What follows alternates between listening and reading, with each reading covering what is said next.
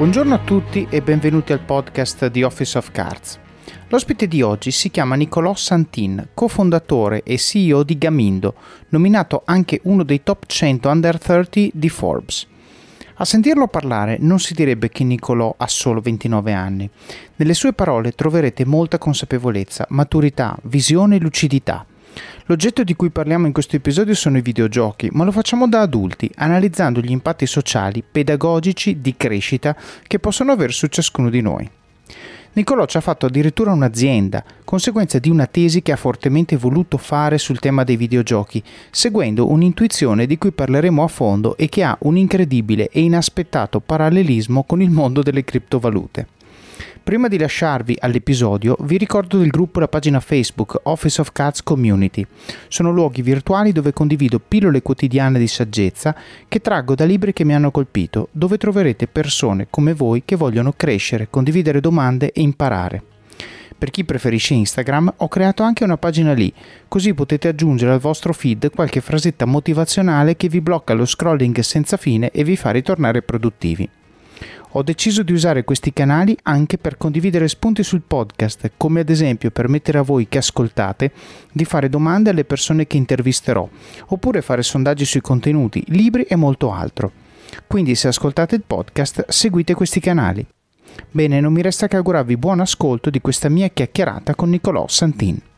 Allora, buongiorno Nicolò Santin e benvenuto al podcast di Office of Cards. Ciao Davide, grazie mille, eccoci, grazie dell'invito. Grazie a te per averlo accettato, Nicolò. Sono, eh, stavo appunto, io di solito quando comincio gli episodi faccio un piccolo racconto, una storia, mm, spesso e volentieri di come ho scoperto l'ospite che, che sto per intervistare. Nel tuo caso stavo cercando un post che ho letto a me sembrava qualche giorno fa, poi adesso vedo che è tre settimane fa e ho fatto fatica a trovarlo perché ce n'erano veramente tanti. Quindi sono veramente contento di intervistare una persona che tra l'altro racconta tramite il mio social media preferito che è LinkedIn cose pratiche, cose utili, no? cose veramente che poi magari non sono neanche la novità del giorno, però sono cose che di buon senso, se ci fermiamo un attimo a riflettere, sono eh, sostanzialmente veramente cose da cui dovremmo imparare. Il post che, che, a cui faccio riferimento è qui, adesso non lo leggo tutto, lo sintetizzo, eh, ma parlava dell'effetto Super Mario, ok? Che è un effetto eh, che, che, a me piace eh, e ne abbiamo parlato molte volte nel podcast perché parla delle abitudini, no? Allora, eh, noi siamo grandi fan di abitudini, parliamo di come eh, sostanzialmente dobbiamo costruire delle abitudini che siano funzionali al raggiungimento degli obiettivi che ci diamo. E a me piace molto usare il videogioco come metafora perché il videogioco, qualsiasi videogioco noi prendiamo in mano, la prima volta siamo totalmente ingommati. Ok? Cioè se noi prendiamo qualsiasi videogioocco, a meno che non sia di una tipologia affine a videogiochi che siamo abituati a giocare, non so, il mondo dei platform, il mondo degli sparatutto, ecco, magari le differenze tra uno e l'altro sono piccole, però se io prendo un videogioco a cui non ho mai giocato la prima volta sono ingommato. Ok? E qui c'è la prima biforcazione. Spesso c'è chi eh, si arrende. No, non sono capace. Mette giù il joystick e se ne va. Ok?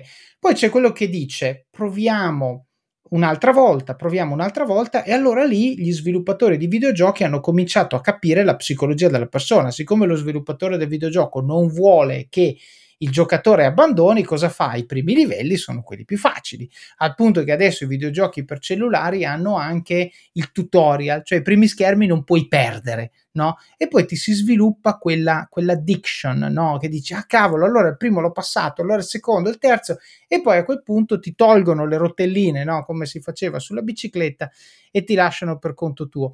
L'effetto Super Mario che tu appunto descrivi in questo post parla esattamente di come il, il giocatore si immerga in ciò che fa, sviluppando delle connessioni neurali che gli permettono di superare la difficoltà che gli è stata posta davanti.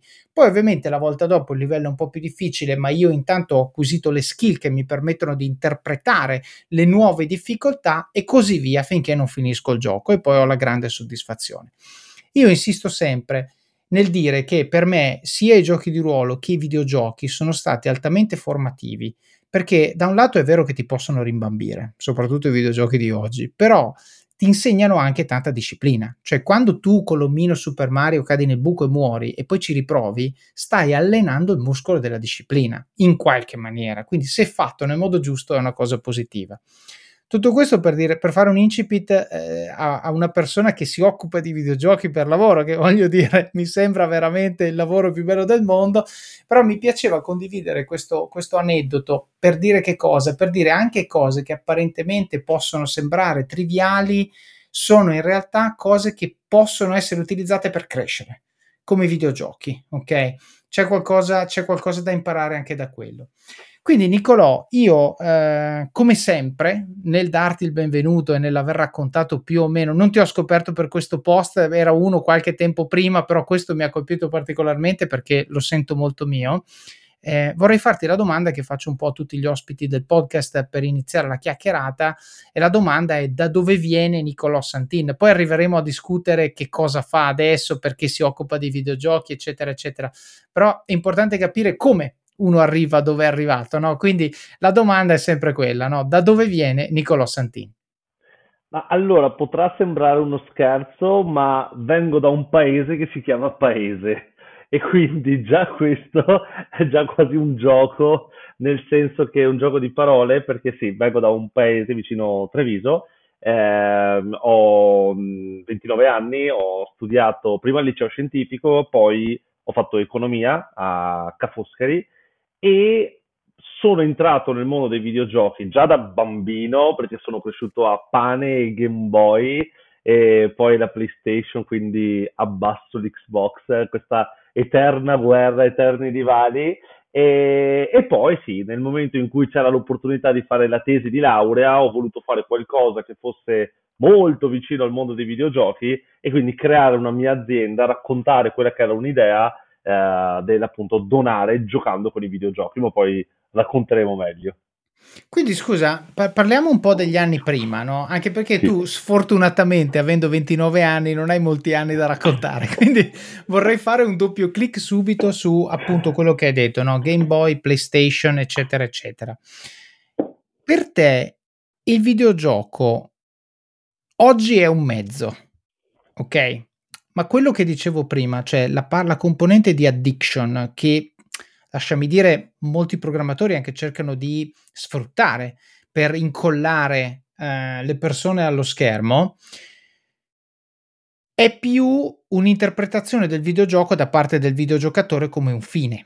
No, cioè per me il fine è superare il livello, punto, non è più un mezzo, non è più un, un è, o forse manco lo è mai stato, un dispositivo di apprendimento, un, un, una modalità di sviluppo della disciplina, della, della, resistenza, eccetera, eccetera, o anche una modalità di apprendimento, perché non dimentichiamocelo, ci sono videogiochi che insegnano un sacco di cose. Io, grazie ai videogiochi, ho imparato tantissime parole in inglese eh, che non avrei mai saputo perché certi videogiochi quando io ero piccolo non venivano tradotti in italiano, si trovavano in qualche maniera in inglese e quindi io imparavo l'inglese, ma lo imparavo per necessità, non perché lo volevo imparare, ma perché volevo giocare a videogioco, no?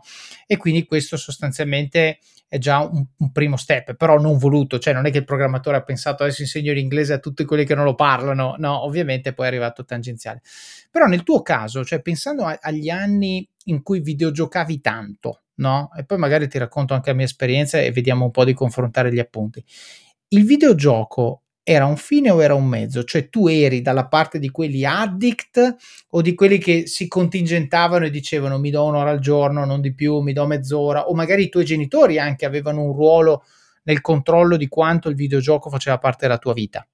Ma guarda, allora ti confesso che all'inizio ehm, portare il videogioco a casa ho sempre avuto dei genitori molto disponibili ad ascoltarmi, eccetera, però videogioco e motorino sono sempre stati quei due elementi dove bisognava convincere la mamma e quindi è stato sicuramente uno step iniziale, cosa che credo che sia un po' di qualche anno fa. Adesso credo che sia molto meno difficile portare a casa un videogioco, anche perché la mamma ti compra lo smartphone quando vai in giro e quindi hai inevitabilmente un, un device, un joystick già in mano e quindi questo è uno dei motivi per cui siamo praticamente 3 miliardi di gamer, soprattutto lato, lato mobile. Nel mio caso io non sono mai stato un gamer da 8 ore al giorno davanti la PlayStation o altro, anche perché è una cosa di cui, come dire, sono abbastanza contro. Cioè, il videogioco per me è uno strumento, è un'opportunità, non è assolutamente una minaccia,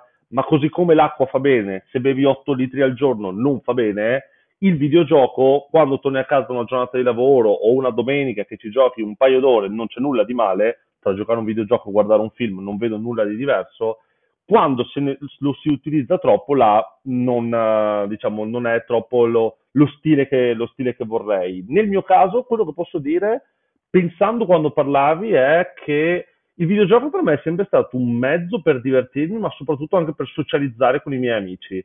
Nel senso che tramite il gioco avevo un punto in comune con loro, potevamo sfidarci, potevamo trovarci il sabato pomeriggio a giocare, potevamo Mm. commentare un nuovo gioco e infatti è questa anche una direzione che sta prendendo molto il gioco oggigiorno perché banalmente mio cugino ha conosciuto il suo migliore amico su Roblox e Fortnite è stato definito il nuovo social network il- del, del momento. Quindi il gioco spesso lo si vede come il ragazzino che sta chiuso in camera gioca da solo.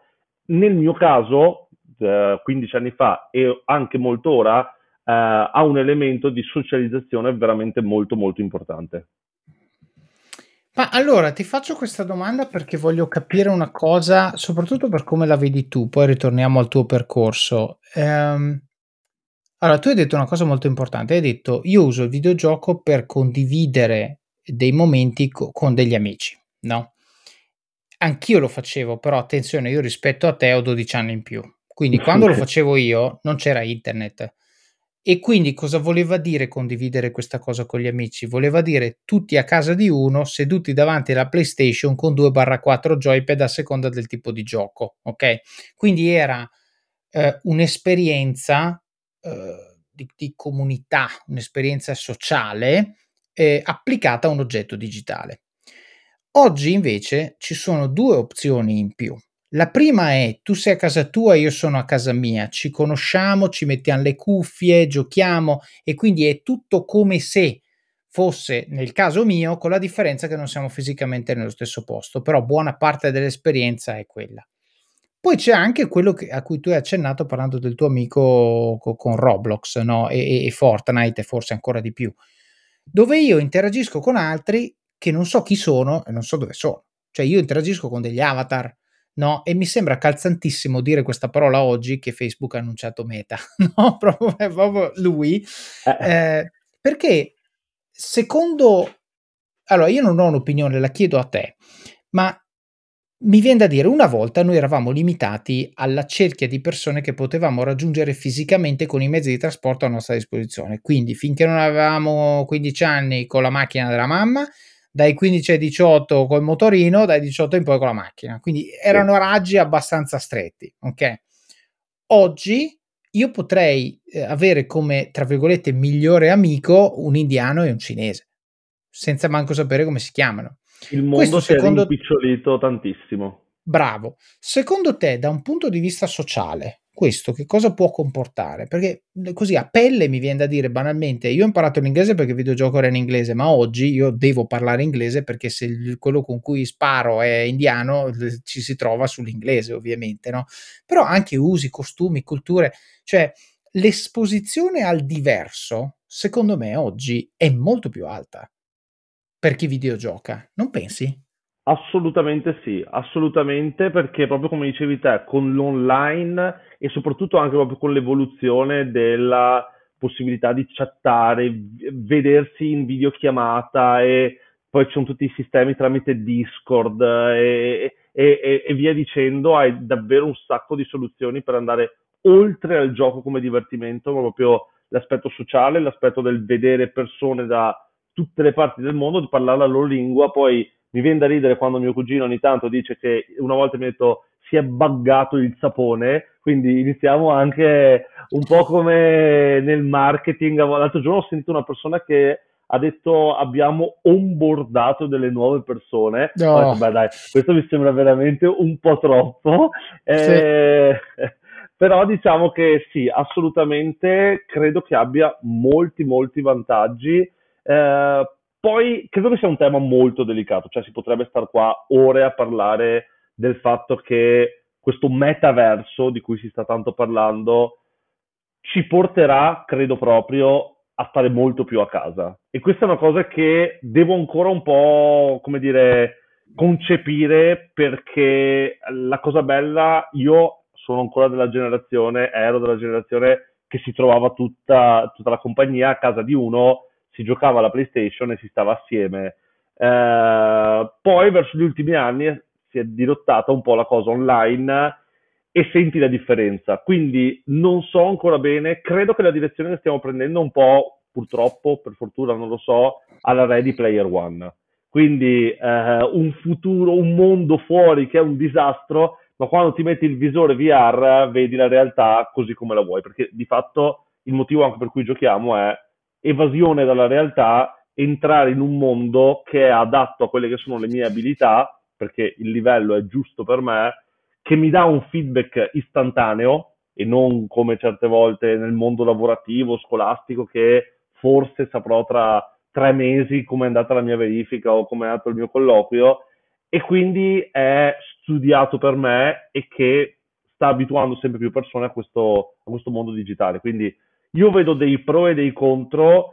Eh, sicuramente la mossa fatta da Facebook ieri è una mossa molto decisa e che è stata criticata o meno, una cosa che io devo dire lato startup innovazione è che Facebook ha i tre prodotti più utilizzati al mondo, nonostante ciò si è spinta a, a innovare, cor- a correre il rischio di fallire eh, ed è una cosa che secondo me gli va dato merito a Zuckerberg perché eh, molte altre aziende sarebbero state là ben adagiate, tranquille nel dire beh ma tanto noi abbiamo la posizione di dominio di appunto siamo i più forti al mondo, invece loro hanno detto no, cambiamo, andiamo avanti, proviamo a scrivere il futuro. Quindi non so bene questo futuro come sarà, però devo dire che gli viene dato merito a Zuckerberg di aver fatto questo, questo step molto molto importante. Certo, ma da un punto di vista innovazione sono assolutamente d'accordo con te. Quello che a me preoccupa è che allora l'avrebbe fatto qualcuno, è inevitabile. Sì. Um, quello che a me preoccupa è che a farlo sia una società che monetizza l'addiction delle persone. Ok? Perché se tu prendi il successo di Facebook oggi è dato dal fatto che la gente ci passa tempo sopra. Facebook è diventata brava, bravissima, forse la migliore al mondo, a tenerti incollato a quello schermo. Ok? Ora, fin tanto che è lo schermo di un oggetto che hai in mano e che conseguentemente non limita il tuo spostamento, come dicevi prima, no? Il fatto va in giro, c'è il telefonino, può fare quello che vuoi, eccetera, eccetera. Se vuoi, da un certo punto di vista, limita anche la capacità di Facebook di pervadere la tua vita, ok? Ma nel momento in cui tu hai uno, un caschetto VR che è in grado... fanno vedere loro la realtà fuori Bravo. che vogliono loro che è in grado di proiettarti in una vita che è disegnata per renderti felice. E con questo voglio includere tutto quello che hai detto tu brevemente, l'instant gratification, una vita fatta di piccoli step incrementali, una vita che ti fa percepire di stare bene, ma fisicamente non è vero. Ehm, ecco, questo secondo me è un po' preoccupante. Ma per il conflitto di interessi, dal punto di vista innovazione, sono d'accordo con te Um, c'è un podcast che ho sentito ieri, è uscito credo 3-4 giorni fa, dove eh, Tim Ferris intervista Eric Schmidt sì, che ha appena Google. scritto esatto, che ha appena scritto un libro insieme con niente meno che Harry Kissinger, 98 okay. anni, ok? Che si intitola The Age of AI. Allora, il libro è in pre-order adesso, quindi non posso commentarlo, non l'ho ancora letto, ma appena esce ce l'ho già pronto. Eh, però ho sentito il podcast e il podcast diceva proprio, tra le altre cose, diceva proprio questo, cioè diceva nel momento in cui il contenuto di quello che noi vedremo nella realtà virtuale sarà creato da un AI che per definizione sa darci quello che vogliamo, perché noi istruiamo l'AI, eh, l'artificial intelligence con ciò che ci piace e quindi lei ci dà di più di quello che vogliamo e sempre di meno di quello che non vogliamo, il che vuol dire che perdiamo gli stimoli alla diversità perché noi andiamo verticali sulle cose che ci piacciono. Ecco, questo, questo spaventa un po', secondo me, perché effettivamente tante persone sceglierebbero una vita facile e, e senza stimoli eh, piuttosto che una vita difficile che però ti fa crescere. E questo secondo me, boh, una riflessione secondo me a livello no, no, di sistema va no, fatta. No, è stata una bella riflessione. Infatti, guarda, non, eh, è, è, una cosa, si parla di, di metaverso, di intelligenza artificiale da, da poco. Eh, ieri è uscita questa di Facebook, però questo che hai detto te è una cosa molto molto interessante che credo che veramente da un giorno all'altro potranno succedere cose, cambiare. Eh, noi ora siamo spettatori, vediamo se diventeremo anche protagonisti in questo, in questo mondo perché banalmente lato nostro gaming, metaverso, eh, anche tutto il mondo AI ci stiamo avvicinando e mh, mm, da grandi poteri derivano grandi responsabilità, bravo, citando, bravo. citando, il buon zio Ben di, di Spider-Man quindi vediamo... Certo vediamo chi saranno i prossimi supereroi della Marvel, se Hulk o, o Zuckerberg. Esatto. Questo episodio è supportato da Scalable Capital, il tuo compagno ideale per iniziare a investire in modo semplice, sicuro e conveniente. Con oltre 600.000 clienti, Scalable è una piattaforma regolamentata e questo è molto importante ragazzi, perché vi offre una possibilità di investire in azioni, ETF e fondi partendo solo da un euro. Ma perché dovreste iniziare a investire? È semplice. Primo, l'inflazione, che se aumenta di questo passo diminuisce di molto il nostro potere di acquisto. Secondo, se pensate oggi che la pensione che avrete quando ci andate a 80 e passa anni vi permetterà di sostenere lo stile di vita che avete, beh, vi faccio tanti auguri. E il terzo, beh, per chi ne ha, i figli. Io ad esempio ho un fondo per le mie bambine, piani di accumulo per me, investimenti diversificati per obiettivi che hanno orizzonti temporali diversi. Con Scalable puoi dare forma ai tuoi obiettivi di investimento e sfruttare appieno il suo potenziale per far crescere i tuoi risparmi nel tempo. L'importante è iniziare per step e Scalable non ti permette solo di acquistare azioni o ETF, ma anche di imparare come funziona il mondo degli investimenti. Scopri di più su come Scalable può trasformare il tuo approccio agli investimenti visitando il link in descrizione. Ricorda, con Scalable il tuo viaggio finanziario può iniziare solo con un euro. Non aspettare, investi nel tuo futuro oggi stesso con Scalable Capital. Ma guarda, io penso, penso questo, io insisto su una parola e continuo a dirlo e poi riprendiamo il percorso, ma la parola è consapevolezza. E un po' ne abbiamo parlato anche prima, quando dicevamo tu giochi tanto, giochi poco, no? Eh, mm. eri un addict piuttosto che no.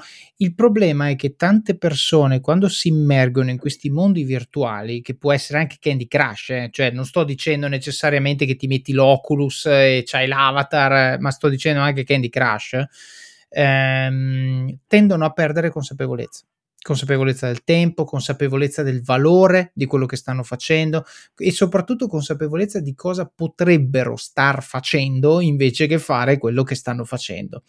E, e, e poi anche la, la, consapevolezza del fatto che quello che tu stai facendo, se lo chiami col suo nome, cioè cazzeggio, è evidente che deve avere una fine e che non può essere fra 15 ore, se tu invece perdi anche quella sensazione, stai lì a rimbambirti. Ecco, è questo.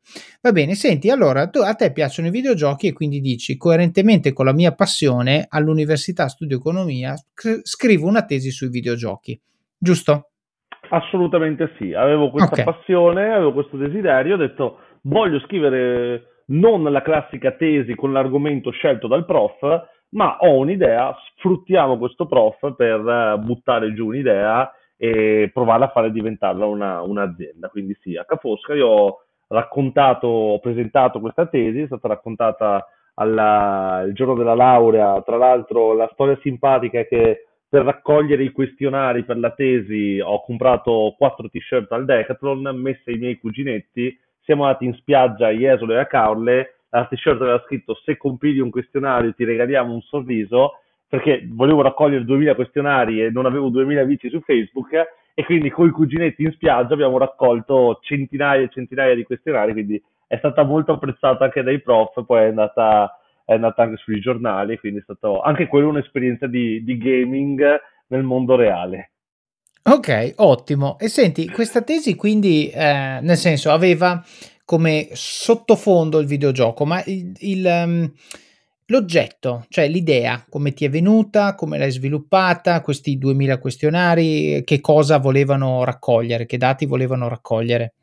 Allora, l'idea, l'origine è abbastanza bizzarra, nel senso che è nato tutto quando ho letto un articolo del, non mi ricordo che rivista, in cui si diceva che il cantante di Gangnam Style, la canzone che ben conosciamo, PSI. eh, esatto, bravissimo, PSI, dopo il primo miliardo di visualizzazioni su YouTube, aveva ricevuto diversi milioni, 3-4 milioni, dagli introiti pubblicitari che ci sono nel video prima, durante e dopo il, eh, appunto, il video su YouTube.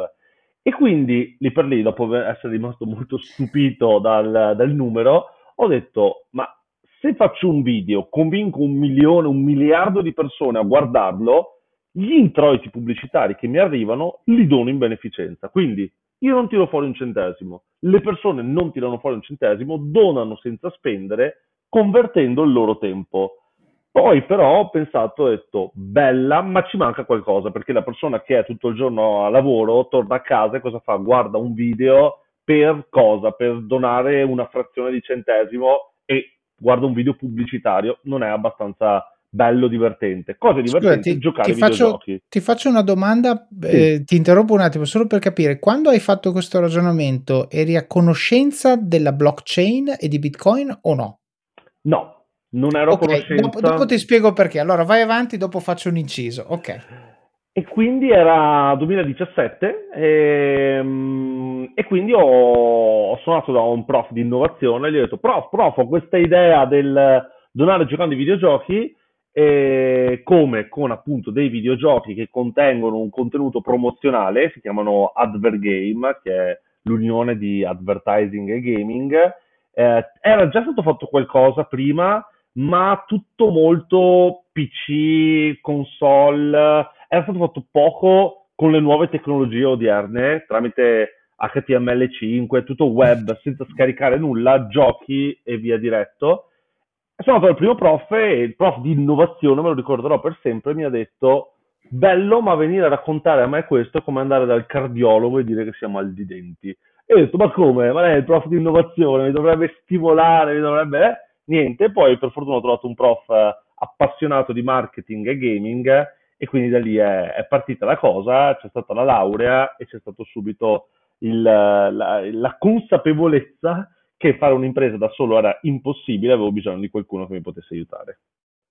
Ok, e quindi che cosa hai fatto a quel punto? Perché chiaramente dici, ok, ho individuato un problema, ho individuato un need, sì, c'è un ostacolo, ok, serve qualcuno che mi A aiuta. quel punto Come ti sei ho mosso per iniziato a risolvere raccontare questo in giro la problema? mia idea. C'è un po' la convinzione, almeno qua in Italia, che bisogna essere gelosi della propria idea perché altrimenti qualcuno te la ruba e lui diventa miliardario e tu muori sotto un ponte. È proprio l'esempio che mi è stato fatto una volta da una persona. Mi ha detto no, non raccontarla in giro. Eh, in realtà ho ben capito che l'idea è l'1%, il 99% è l'execution e quindi ho iniziato a raccontarla in giro. Ho avuto la fortuna, tra le varie persone che ho contattato, sentito, eccetera, di conoscere Matteo. Lui è un ingegnere aerospaziale, quindi non sapeva sviluppare giochi, ma assieme abbiamo iniziato a studiare, capire, guardare e siamo partiti io e lui e attualmente lui è il mio, il mio socio.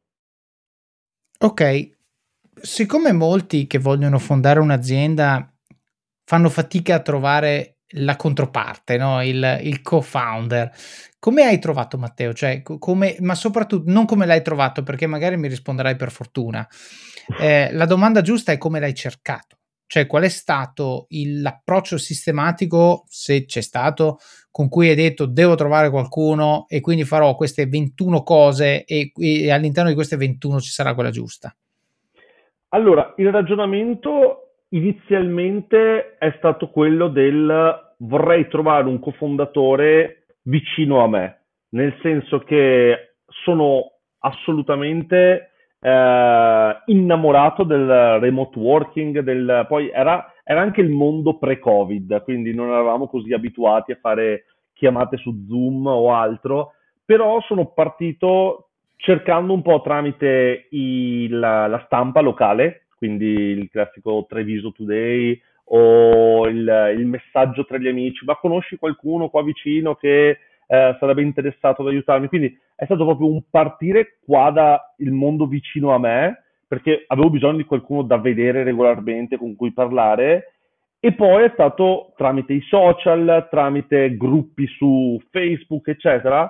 Non è stato facile, non è stato assolutamente facile. Mi è stato proprio chiesto oggi come hai capito che Matteo era quello giusto, perché ne avrò visti 20.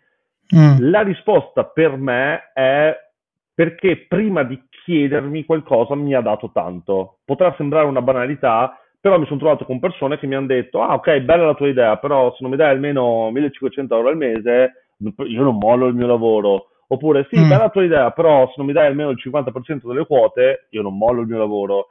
Quindi spesso mi trovo persone che mi dicevano sì, ma dammi, dammi, dammi, dammi. Nel caso di Matteo ho visto invece il fatto che lui è andato a casa, la prima sera che ci siamo visti, si è messo subito a imparare, a provare, a capire come fare un gioco, poi mi ha mandato dei messaggi, è sempre là, disponibile, pronto, e quindi quello è stato sicuramente una cosa che per me ha un valore enorme, sia con lui che con altri advisor che abbiamo incontrato nel corso del tempo, il dimostrare che ti voglio aiutare e poi se, sono, se siamo nella stessa, nella stessa linea, nella stessa direzione, allora cerchiamo di capire se riusciamo a collaborare in un certo modo.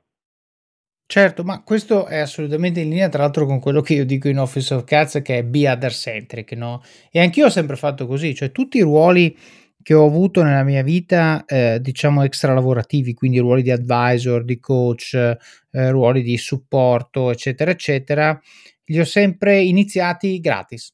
Io dico sempre, dico ok, hai bisogno, ti do una mano, spendo una, due, tre, cinque ore, non lo so, ti faccio vedere come lavoro, mi faccio un'idea del contributo che posso darti, nonché del tipo di persona che sei, perché essendo tutte cose extra, devono essere anche basate sul fatto che ci sia una buona alchimia, cioè non deve essere una cosa che genera stress, dove facciamo fatica, ti inseguo, cose, e anzi sono arrivato in alcuni casi a prendere delle aziende di cui ero advisor a dire, a mandare mail tipo senti se non hai più bisogno chiudiamola qua, eh, se vuoi darmi qualcosa dammelo, altrimenti ciao, ma sono stufo di continuare a essere io che ti scrivo, oh, allora sentiamoci, tu mi dici ah sì sì mi sono dimenticato e poi non succede mai. Ok, quindi secondo me questo approccio qui mi piace che tu l'abbia raccontato perché il consiglio che io do sempre alle persone è concentrati prima su cosa puoi dare tu alla relazione, eh, non all'altra persona in generale, ma qual è il valore che tu metti sul tavolo per l'altra sì. persona. Nel farlo stabilisci una relazione basata sul goodwill, che sono le migliori, e dopodiché nel frattempo, dando, ti fai un'idea se questa persona con la quale stai interagendo è una persona con la quale ti trovi bene, con la quale hai una buona dinamica, un buon rapporto, un allineamento di visione, perché magari tu vedi il mondo in un modo, l'altro in un altro, quindi ogni volta che parlate vi scornate, insomma, queste cose sono importanti soprattutto, anzi direi specialmente con un co-founder, no? Cioè eh, non è un partner, un vendor, una cosa che dici va male lo cambio. Ecco, il co-founder cambiarlo è difficile. È una moglie. O, o quantomeno costoso. No, esatto, te lo sposi, te lo sposi il co-founder e ce lo avrai nella buona e nella cattiva sorte eh, quindi a tutti gli effetti un matrimonio, sia il co-founder che anche i soci. Eh, noi di recente abbiamo chiuso appunto questo round a mezzo milione e abbiamo cercato di portare dentro dei soci che ci potessero dar valore e quindi soci anche con cui ci trovavamo bene perché anche lì te lo, te lo porti dentro la, eh, nella, buona, certo. eh, nella montagna russa diciamo. Certo, senti, prima ti ho parlato un attimo di Bitcoin perché adesso torniamo esattamente a cosa fa Gamindo, ma um, perché alla fine tu stavi parlando di proof of work e, e, e, mi ha incuriosito molto perché tu dici se io riesco a dimostrare che qualcuno guarda un video ci, questa cosa ha un valore, ok? Che è esattamente il concetto che c'è dietro Bitcoin. Se tu dimostri che il tuo computer ha fatto un calcolo e questo calcolo e questa dimostrazione è la generazione del token, ok? Questo sto spiegando Bitcoin in layman terms, no? Eh, la generazione del token è la prova che tu hai fatto quel calcolo, ecco che improvvisamente ti viene ricompensato. Quindi quel token che tu hai generato viene valorizzato, ok? Poi ovviamente era un valore astratto Satoshi Nakamoto si è inventato di dargli un valore in dollari e da lì è nato quello che probabilmente sarà un altro componente della prossima decade, oltre alla realtà virtuale, il metaverso, eccetera, eccetera, che è il mondo distribuito, il mondo del web 3, no? come si chiama. Quindi una cosa che assolutamente chi ci ascolta non pensate, non pe- a meno che non abbiate 90 anni, non credo di avere ascoltatori novantenni, ma a meno che non abbiate 90 anni, non pensate di poter arrivare al 2030 senza avere una comprensione almeno di massima di questi due fenomeni. Quindi il metaverso non è fantascienza, è realtà oggi, studiate che cos'è e soprattutto studiate che cosa può diventare per le vostre vite, le vostre famiglie, le vostre aziende. Le criptovalute e la blockchain non sono fantascienza, ah è una nerdata, non la capisco, devi capirla. Magari non sarai il massimo esperto, ma se sai cos'è, sai come funziona, ti sblocca, ti potrebbe sbloccare tutta una serie di opportunità lavorative, beh, in alcuni casi anche personali, se uno decidesse magari di provare la via dell'investimento. Io non sono un consulente finanziario, fate quello che volete, non vi dico di farlo, mi raccomando, non mandatemi in galera per queste robe. Eh, però sostanzialmente eh, non sono fenomeni che possono essere ignorati perché nella prossima decade diventeranno, eh, diventeranno centrali. Senti, sì. quindi hai trovato il co-founder, no? trovato il co-founder e iniziato a partecipare a delle competizioni per startup, nel senso che ho studiato economia ma non sapevo nulla di come si realizza un'azienda, sapevo fare il bilancio a partita doppia e qualcos'altro e, e mi sono reso conto che sì, avevamo una bella idea ma dovevamo validarla. Quindi la cosa più semplice per validarla era provare a creare il prodotto e la cosa ancora più semplice quando vuoi creare qualcosa di qualsiasi tipo è andare su Google e scrivere come fare. E quindi ho scritto come fare a sviluppare giochi. Ho avuto la fortuna che c'era un sito che si chiamava svilupparegiochi.it che spiegava in 2 ore e 51 minuti a creare un Flappy Bird. Un Flappy Bird, quindi il gioco storico dell'uccellino che deve passare in mezzo ai tubi, e in quel momento lì, chiaramente la prima cosa che si fa è sempre una idiozia e quindi ho creato un Flappy Bird con la mia testa, ma la seconda cosa spesso è un po' più intelligente, a un evento in H-Farm ho visto Donna Donna, il, il fondatore di H-Farm, e gli ho detto, senti, noi abbiamo fatto questa cosa qui, vuoi al posto della mia faccia mettere il trattore di H-Farm e farai una donazione da 100 dollari, 100 euro, non mi ricordo quant'era, ad un ente no profit? Nel momento in cui lui mi ha detto di sì, abbiamo messo in piedi la piattaforma con altre tre aziende molto molto locali, abbiamo avuto eh, 5-10 mila persone che hanno giocato, quattro aziende paganti, ho detto ok, c'è qualcosa che può funzionare. Poi la prima versione non era assolutamente bella, però c'è la frase che mi piace tantissimo di Ray Hoffman, il founder appunto di LinkedIn, che dice se non ti vergogni della prima versione del tuo prodotto, allora vuol dire che l'hai lanciata troppo tardi. Nel nostro caso non era assolutamente bella, però diciamo che c'era qualcosa di buono e poi infatti con quella prima versione abbiamo avuto l'opportunità di andare in uh, Silicon Valley a plug and play e di raccogliere un, un primissimo chip da parte di un investitore, costituire la società e, e iniziare un po' anche a creare il team. Ok, quindi giustamente hai detto cioè, qui sei stato proprio scrappi, perché hai detto mi dai due lire, ti metto il trattore, chiaramente conoscendo Roberto, problemi zero, te do anche il doppio senza problemi, perché, perché è una cosa giusta. E quindi hai detto, ok, ci ho visto, eh, ci ho visto qualcosa, no?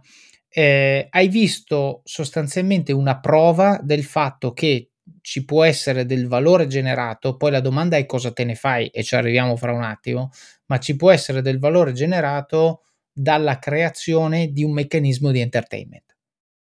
Che tra l'altro uso la parola entertainment perché secondo me anche qui, prima abbiamo parlato di Bitcoin, no? Adesso parlo di televisione, business più vecchio del mondo, no, più vecchio del mondo non è vero, però un business altamente consolidato. Come fanno le televisioni a monetizzare il fatto che voi passate il tempo davanti alla televisione? Con la proof of work, dove tu stai davanti alla televisione e loro dicono siccome tu stai davanti alla televisione io lo racconto ai media che tu stai lì davanti alla televisione e loro sono disposti a pagare la pubblicità, pagare me, perché qui poi è importante dire questa cosa, pagare me televisione perché così loro possono far vedere a te utente che stai lavorando, tra virgolette, in questo caso, eh, davanti alla televisione e quindi acquisisci quelle informazioni che poi influere, influenzeranno le tue scelte d'acquisto. A me piace tantissimo questa chiacchierata, Nicolò, perché stiamo parlando di cose che non c'entrano niente col mondo dei videogiochi, che però hanno un underlying base che è la medesima. Eh e ti giuro, prima di adesso non ci avevo mai pensato. Mi sta venendo così, ok? È un brainstorming però, online. Però, bravo, però la cosa bella è che è solo pensandoci un attimo che ti rendi conto di queste cose, perché io che la televisione fosse proof of work non ci ho mai pensato fino ad adesso. Mai. Il modello di advertising è basato sul proof of work questo veramente è eye opening, cioè sono quasi emozionato perché è veramente una, una, belli- una bellissima cosa. Ok. Hiring for your small business? If you're not looking for professionals on LinkedIn, you're looking in the wrong place. That's like looking for your car keys in a fish tank. LinkedIn helps you hire professionals you can't find anywhere else, even those who aren't actively searching for a new job but might be open to the perfect role. In a given month, over 70% of LinkedIn users don't even visit other leading job sites. So start looking in the right place. With LinkedIn, you can hire professionals like a professional. Post your free job on linkedin.com slash people today. Quindi torniamo al tuo, al tuo discorso. Tu dici, ok, io riesco a collegare la generazione di valore con eh, il, l'entertainment, ok? Con, in questo caso il videogioco. Bene, a questo punto questo valore che fine fa? In questo caso noi offriamo all'azienda appunto un valore che poi dipende molto da azienda a azienda e da obiettivo a obiettivo, cioè eh, ad alcune aziende interessa coinvolgere le persone, mostrare un contenuto per un determinato periodo di tempo, eccetera, e quindi rispetto al contenuto sul social network dove l'attenzione è mediamente di 3 secondi su una Instagram Stories, in un gioco di quelli che sviluppiamo noi ad esempio la persona sta dai 4 ai 6 minuti, quindi in quel tempo dove sei coinvolto con la marca, gli puoi comunicare vari messaggi sui valori del brand, sui prodotti del brand, eccetera. Quindi questa è un po' la parte coinvolgimento. Un'altra parte molto molto importante che stiamo scoprendo è quella dei dati, dati di prima parte, ad esempio tutti i lead, noi mi viene in mente il gioco che abbiamo fatto con Chiara Ferragni, dove per giocare appunto ti dovevi registrare in quel gioco hanno giocato eh, più di 100.000 persone e oltre 50.000 hanno lasciato il lead a ricevere comunicazioni commerciali che sono state quindi integrate nella newsletter di Chiara Ferragni Collection e che quindi sono dati di prima parte che hanno un valore per il brand molto molto grande. C'è la parte ovviamente di racconto della marca tramite la reputation, tramite tutta la parte di donazione e un altro elemento, che è quello che poi coinvo- coin- convince i brand, è anche tutto il tema della conversione. Il gioco può scattare dopo che la persona ha effettuato un acquisto e ha caricato il codice dello scontrino, oppure nel gioco c'è la CTA, la call to action, dove se vai a visitare il sito e effettuare un acquisto, all'interno del gioco sblocchi una potenzialità, sblocchi qualcosa che quindi dà un valore intrinseco ed estrinseco per il giocatore. Ok, quindi qui tu stai dicendo il gioco viene utilizzato come eh, discovery di un brand, quindi io scelgo il gioco e poiché lo scelgo e mi piace, scopro il brand che c'è dietro, che ne ha sponsorizzato la creazione, no? Sì.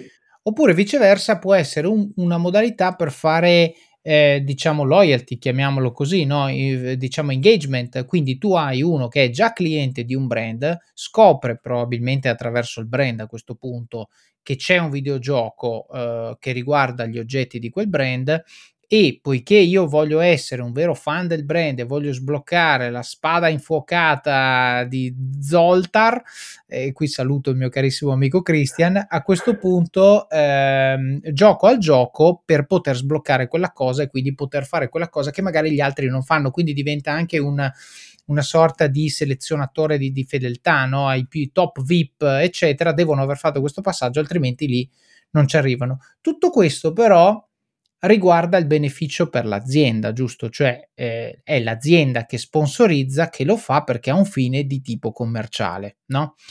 Però Gamindo è di più, perché Gamindo non è win-win, cioè non è vince l'azienda e vince il giocatore se vince il gioco, ma c'è un terzo win dietro Gamindo, giusto? Assolutamente, c'è, c'è l'azienda, c'è l'utente che dà valore al tempo speso giocando e c'è anche l'ente no profit, nel senso che giocando con il gioco dell'azienda ricevi delle gemme che in modo molto molto semplice non sono altro che il budget messo da parte dell'azienda all'inizio della campagna diviso per tante gemme dal valore di un centesimo, quindi 1000 euro diventano 100.000 gemme che tu giocando ricevi una o più di queste gemme a seconda delle partite, del punteggio, eccetera, e poi doni a uno o più enti no profit che vengono spesso scelti o appunto da Camindo la community o dal, dal, brand, dal brand stesso. Lato ente no profit c'è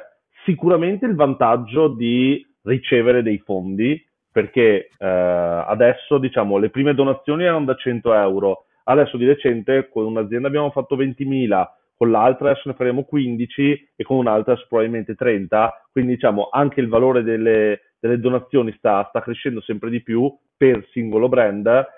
Al tempo stesso però quello che a me interessa molto è anche il tema della sensibilizzazione e della promozione di certi enti no profit, perché molti enti hanno difficoltà nel raccontare quello che fanno e vedono nel gaming un linguaggio per farlo, perché banalmente abbiamo avuto una persona che giocando con il gioco e donando tramite il gioco a The Ocean Cleanup, eh, appunto un ente per la pulizia degli oceani in uh, Olanda, se non ricordo male, cioè, detto, cavolo, ho scoperto questo ente giocando con la vostra app, ho visto cosa fanno e sono andato a fare una donazione per gli affari miei. Quindi il beneficio è sia in termini proprio di fundraising che anche di promozione della causa e quindi a noi interessa molto questo in ottica proprio di, di ente no profit. Quindi più gioco, più faccio del bene. Questa è sostanzialmente la sintesi. Ed è, noi ed è poi quello... No, noi dico, vai, noi vai. abbiamo un limite nell'app, ad esempio, di 20 gemme al giorno. Cioè, a noi interessa che tu entri, che giochi, ti diverti, non ci interessa rimbecillirti per uh, 8 ore al giorno, a parte che i nostri comunque sono casual game, quindi non è il gioco eh, tripla A o comunque un gioco super strutturato, sono giochi che molto uh, snackable, mi pare che li chiamino in America, quindi tempo che mangi uno snack e fai una partita, 3 minuti, 4 minuti a partita, ma che in quel tempo giochi e crei un, un valore, crei qualcosa di positivo per il mondo. Beh, allora c'è, c'è veramente anche un'altra dimensione, la dimensione del rispetto dell'utente. Proprio perché tu dici io voglio che tu faccia del bene, ma attenzione, poiché questo meccanismo potrebbe nel fare del bene fare anche del male a te, perché eh, se tu invece che donare 20 euro ne donassi 30 sarebbe meglio per l'ente benefico, ma attenzione, tu hai una vita, hai delle relazioni sociali, devi stare immerso nel mondo reale, non nella finzione, a un certo punto ti cappo. Ecco, che è una cosa che con tutto rispetto parlando ovviamente, che una king di turno non, non farebbe, perché loro così si capperebbero i ricavi, no? Dici no, attenzione, tu devi continuare a giocare perché così sblocchi il livello, compri, fai. E questa secondo me è la differenza, ehm, se vuoi, tra chi lo fa con un, con un approccio al, eh, diciamo, cliente centrico, ma che mette il benessere del cliente al centro, rispetto a chi lo fa con un approccio che, attenzione, cioè non dico, non voglio giudicare, però un conto è metto il benessere del cliente al centro, un conto è metto il benessere dei miei azionisti al centro. Ecco, sono probabilmente due cose che non sempre sono, non sempre sono allineate, no? soprattutto nel breve, nel breve termine.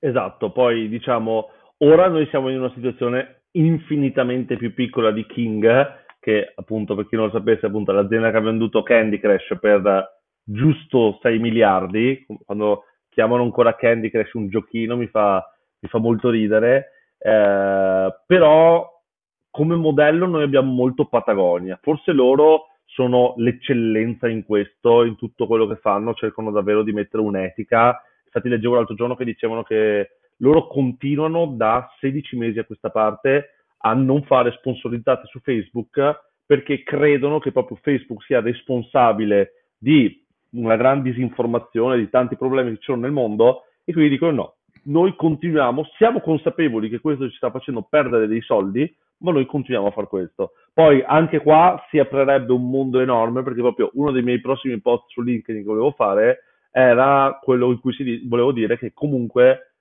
Facebook secondo me si è trovato anche un po' con qualcosa davanti di enorme e incontrollabile perché comunque Facebook spende 10 miliardi all'anno in personale eh, per rivedere tutti i contenuti che vengono caricati sulla piattaforma.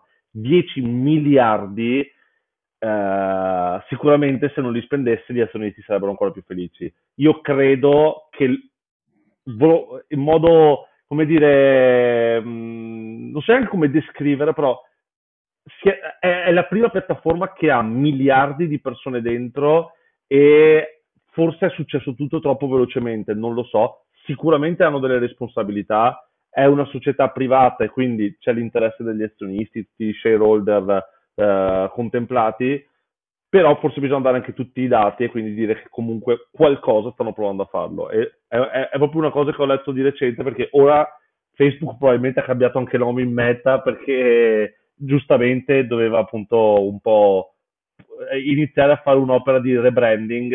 La mia scommessa, e poi vediamo se tra qualche anno vediamo se ho ragione, è che io credo che Zuckerberg tra due o tre anni eh, ceda il posto a Sheryl Sander, Sandberg, che è appunto la, la, sua vice, e credo che questo potrebbe avere dei grandi benefici per il brand Facebook, però vediamo tra qualche anno se avrò ragione o meno, è un po' la, la, la mia previsione. Certo, ma se, secondo me puoi avere anche ragione, soprattutto in ragione delle delle degli ultimi sviluppi, soprattutto, uhm, del fatto che, mhmm, Zuckerberg ci ha messo la faccia col governo, cioè lui adesso sta facendo secondo me sta catalizzando l'energia negativa su di sé, per poi levarsi dalle scatole e quindi pulire la coscienza di chi viene dopo. Quello che io la riflessione che io faccio relativamente a questo è: concordo con te al 100% sul fatto che farebbe bene al brand, mi domando però se da un punto di vista pratico dare il controllo a una che sostanzialmente ha contribuito in maniera sostanziale a portare Facebook dov'è, quindi che comunque il mindset ce l'ha così, sì. eh, cambi la sostanza. Perché attenzione, cambiare brand benissimo, eh, la reputazione, ma se continui a fare le stesse cose, dopo un po' torni su quel binario lì, eh, non è che non lo so.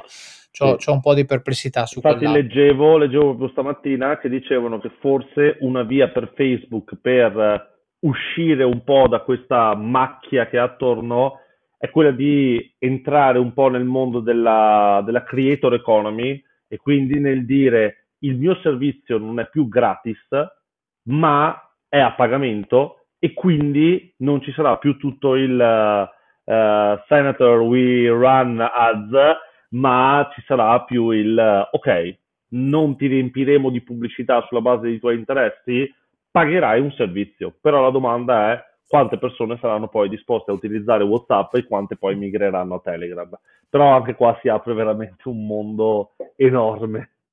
Certo, ma secondo me torna tutto, torna tutto attorno a un concetto che è il concetto di valore, no? Io, insomma, adesso non, nel mio podcast non parlo mai del mio day job, no? Però hai appena fatto un parallelo che ben si presta al paragone con, con Telepass, no? Telepass non fa pubblicità perché? Perché è un abbonamento.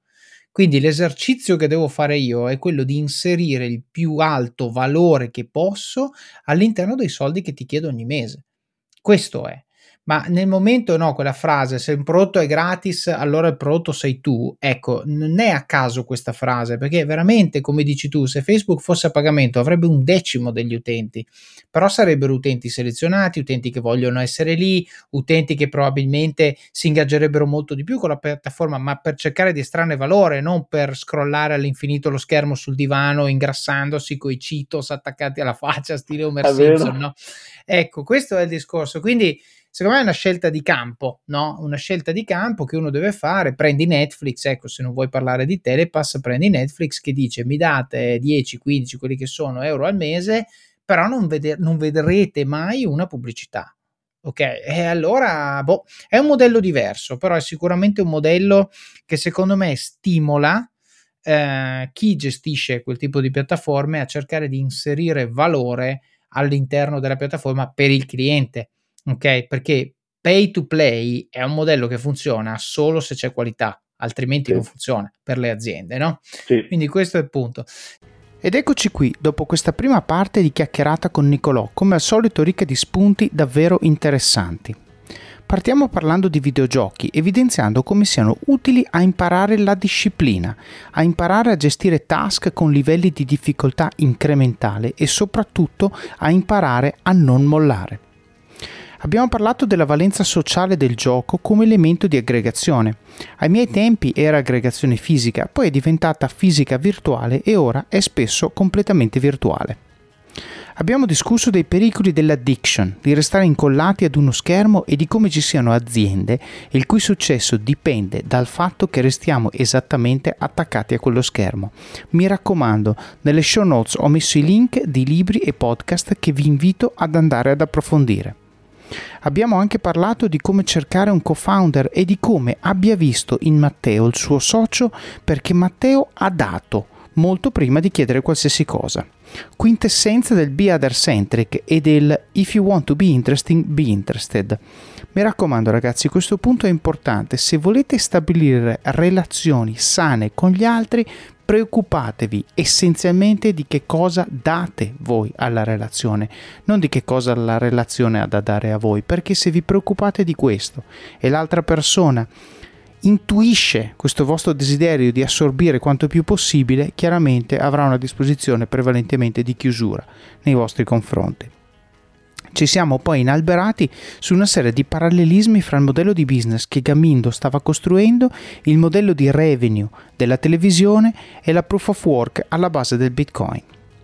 Nel prossimo episodio continueremo a sentire la storia di Nicolò e di Gamindo, di come l'azienda ha trovato la sua strada e di come Nicolò e Matteo la stanno facendo diventare sempre più grande ed affermata. Davvero ispirazionale e proprio da non perdere. Passiamo ora al supporto, la fase in cui siete voi i protagonisti e in cui dimostrate con pochi e semplici ma significativi gesti quanto impatto abbiano questi contenuti nel vostro quotidiano e quanto sia importante per voi che il podcast continui a crescere. Quindi come fare? Il primo modo è Patreon ed è il primo link che trovate nelle show notes. Vi basta andare su it.officeofcards.com barra podcasts e cliccare l'episodio di Nicolò oppure andare su patreon.com barra Office of Cards. Patreon è un modo senza sforzo per contribuire alla qualità di questo podcast e vi permette di fare delle piccole donazioni mensili, anche di pochi euro, per darmi una mano a finanziare supporto professionale per l'editing degli episodi e la promozione del podcast. Spesso mi dite grazie per questo podcast sui social, via email e in alcuni casi anche di persona e vi sono infinitamente grato di questo. Se potete, anche un aiuto concreto può fare la differenza e contribuire a renderlo ancora migliore. Si tratta di una cifra libera. Se ciascuno di voi desse anche solo un euro al mese, potrei assumere un tecnico audio full time e una persona che mi aiuti a diffondere il messaggio sui social, oppure altri mezzi di comunicazione, oppure potrei anche coordinare meglio le interviste di persona, che sono sempre migliori di quelle remote. Potrei cercare attivamente diverse tipologie di ospiti su LinkedIn, fare più recensioni di libri che tipicamente richiedono più tempo Insomma, se volete che il podcast cresca, un po' di supporto ci vuole. Grazie di cuore a tutti i patrons che hanno scelto di supportare Office of Cards finora. Il secondo modo, lasciando recensioni di Office of Cards su Amazon, magari raccontando quali parti vi sono piaciute o quali tecniche e consigli avete messo in pratica e hanno avuto impatto nella vostra vita. So che molti di voi regalano Office of Cards agli amici. Chiedete loro di lasciare la recensione quando lo hanno finito. Il terzo modo, recensioni del podcast se lo ascoltate su Apple Podcast e, udite udite, finalmente da ora anche su Spotify. Finalmente infatti anche Spotify ha aggiunto le stelline, ovvero il vostro modo per dire quello che pensate di questi contenuti. Potete quindi commentare un episodio o una frase che vi ha colpito particolarmente. Magari già questo. Vi ricordo che Nicolò ha solo 29 anni. Come si fa a non condividere una storia come la sua? Avete sicuramente amici o parenti all'università. Non pensate che uno stimolo come questo possa dare una mano? Il quarto modo, se usate Apple Podcast potete abbonarvi al podcast di Office of Cards. Costa pochissimo e con l'abbonamento avete accesso in esclusiva a contenuti extra come ad esempio gli episodi completi, ovvero le due o tre puntate di ogni episodio raccolti in un episodio singolo, oppure altri materiali che sto pensando di rendere disponibili nei prossimi mesi. Il quinto modo, suggerite persone che vorreste io intervistassi o temi che vorreste io trattassi. Questo podcast lo faccio io, è vero, ma lo faccio per voi. Un po' come i regali che si dice debbano piacere a chi li riceve e non a chi li fa, anche qui sta a voi aiutarmi ad aiutarvi e identificare temi o persone che ritenete facciano bene al gruppo. Il sesto modo, link nelle show notes. Allora, qui abbiamo un problema. Molti di voi, davvero tanti, mi dicono che non le guardano. Io nelle show notes metto i principali punti di cui abbiamo parlato nell'episodio, tutti i link a cose che magari non tutti conoscono e così che possiate approfondirle. Metto anche i profili degli intervistati, foto, materiali audio e video e link utili, a volte con codice di affiliazione, a strumenti che vi aiutano a crescere. Parlando di link con codice di affiliazione arriviamo al settimo modo. Prima di fare il vostro shopping su Amazon, solo web mi raccomando dall'app non funziona, passate dalle show notes del podcast su it.officeofcards.com barra podcast e cliccate sul link di Amazon. Oppure comprate uno dei libri che suggerisco nella sezione libri del sito, così aiutate voi stessi a crescere e anche il podcast, il tutto con un clic. L'ottavo modo è parlare del libro e del podcast con le persone che vi stanno a cuore, amici, colleghi, parenti. Leggetelo insieme a persone alle quali tenete e discutetene come in un book club. Taggate il libro o l'episodio che più vi ha colpito sui vostri profili social, in modo che il numero più alto possibile di persone possa beneficiare di questi contenuti. E il nono, il più importante di tutti, mettete in pratica quello che avete imparato e dimostrate con i fatti che le cose di cui parliamo qui funzionano. Fate come Nicolò, seguite la vostra passione, metteteci energia e creatività. Comprate magliette alla Decathlon e mettete al lavoro i cuginetti. Mettete annunci sul giornale per cercare il co-founder e non accettate il no del professore di innovazione. Create la cosa che vi dà gioia, sia essa un'azienda o un hobby, ma metteteci l'anima, come fa Nicolò. Vivete al massimo, spingete sull'acceleratore, fate quelle benedette 10 flessioni al giorno, quella dieta, quel video, quel blog post o qualsiasi sia la cosa che nutre le vostre passioni e usatele come opportunità di crescita personale e professionale. Lo so che è difficile, ma è proprio nelle difficoltà che troverete crescita e successo. Decidete ora chi dovete diventare per avere successo e raggiungere gli obiettivi che vi siete prefissati. Il vostro domani inizia oggi e il vostro oggi inizia adesso. Vi auguro buon proseguimento di giornata e di settimana. Alla prossima!